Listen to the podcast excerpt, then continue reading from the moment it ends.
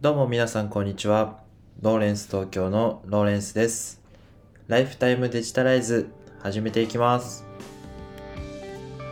いつもご視聴ありがとうございます。このポッドキャストでは会社員の私が日々情報収集しているマーケティングニュースやライフスタイルのことについて毎日をもっと楽しくデジタライズをコンセプトに配信する番組となっております。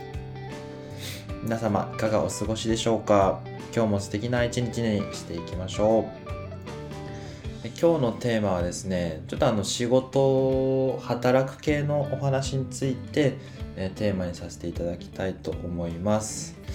えーっと西野昭弘さんの「ゴミ人間」っていう本の中で、えー仕事に対する向き合い方についてのお話がありましてそれをもとにいろいろ考えた自分なりの気づきについて皆さんにシェアさせていただきたいと思います。あの西野昭弘さんはあのお笑い芸人のあのキングコングというコンビを組んでらっしゃってであの煙突町のプペルが映画化がしたりとかもして今話題になってる方だと思うんですけどその方があの「ゴミ人間」っていう、まあ、映画を作るにあたって今までやってきたえーまあ、自分の仕事にか対するこう向き合い方とかこう世の中からバッシングされ続けながらもこう行動してきた心意気というんですかねそのメンタル的な部分についていろいろ書いてある本でした、ま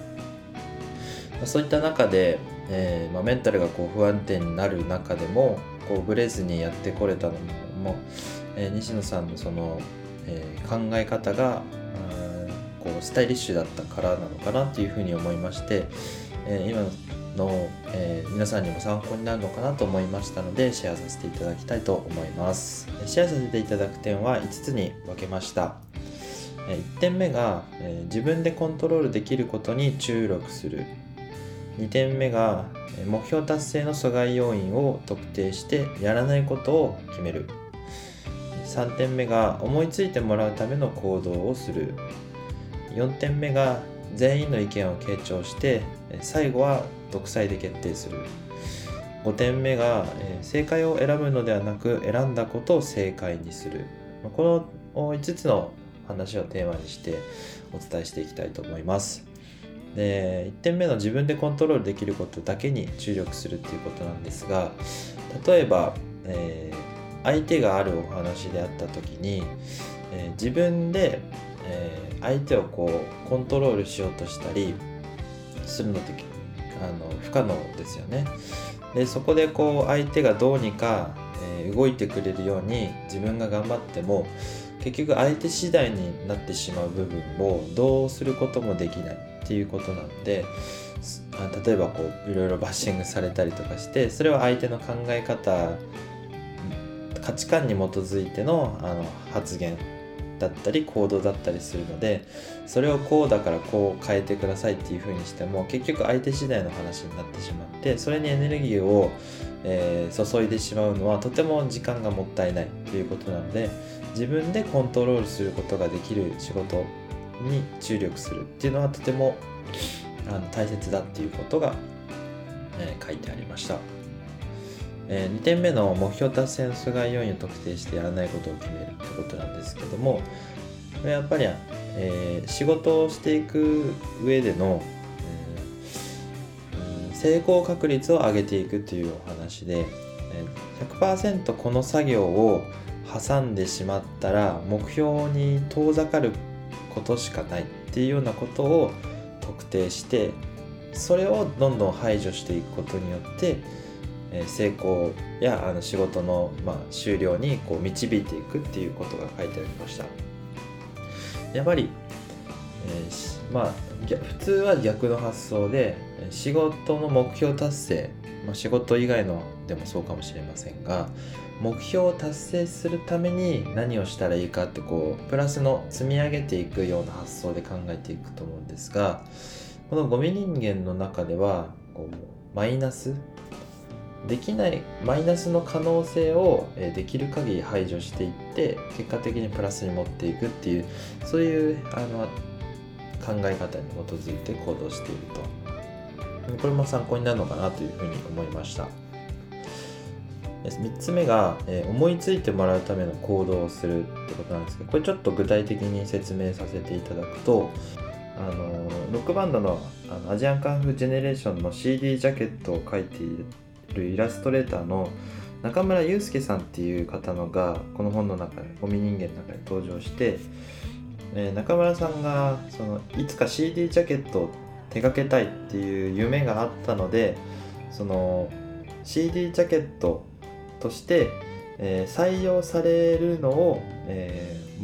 ー、目標というか目的にひたすら正方形の絵を描いていったと。でこの CD ジャケットって正方形だからそのこの正方形のイラス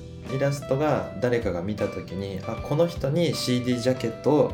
頼めばいいじゃんってこう意図的に思いつかせたっていうことだったんですよね。で中村さんはそれを意図的にやっていってで最終的にそう思いついてもらうことに成功して、えー、あの CD ジャケットをこう書いていったっていう話だったんですよね。この話から、えー、こう仕事をしていったり自分でビジネスをやっていった場合にあの例えば自分の仕事とか自分のビジネスがこう大きくなっていったりこう仕事が進んでいった時にこの人の仕事はこの仕事はこの人に頼みたいとかこの人の力を使ってみたいって思わせるような行動を狙ってしていくっていうのがとても大事大事なんですよっていうようなお話でした。4つ目と5つ目は、えリーダーについてのお話になります。4つ目が全員の意見を傾聴して最後は独裁で決定するってことなんですが結局、まあ、あのマネジメントをしたり人と仕事を一緒にするというふうになると、まあ、結局はいろんな選択肢の中で、えー、いろんな人から意見を聞いた上であのリーダーっていうポジションになるとあの決定をしなきゃいけないってことが求められるんですね。どんな立場リーダーであっても。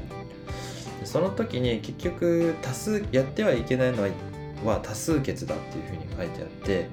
結局責任の所在が分からなくなってその決定に対する、えーと、パワーも弱まってしまうしスピード感もなくなると。だからやってはいけない多数決やってはいけない多数決を、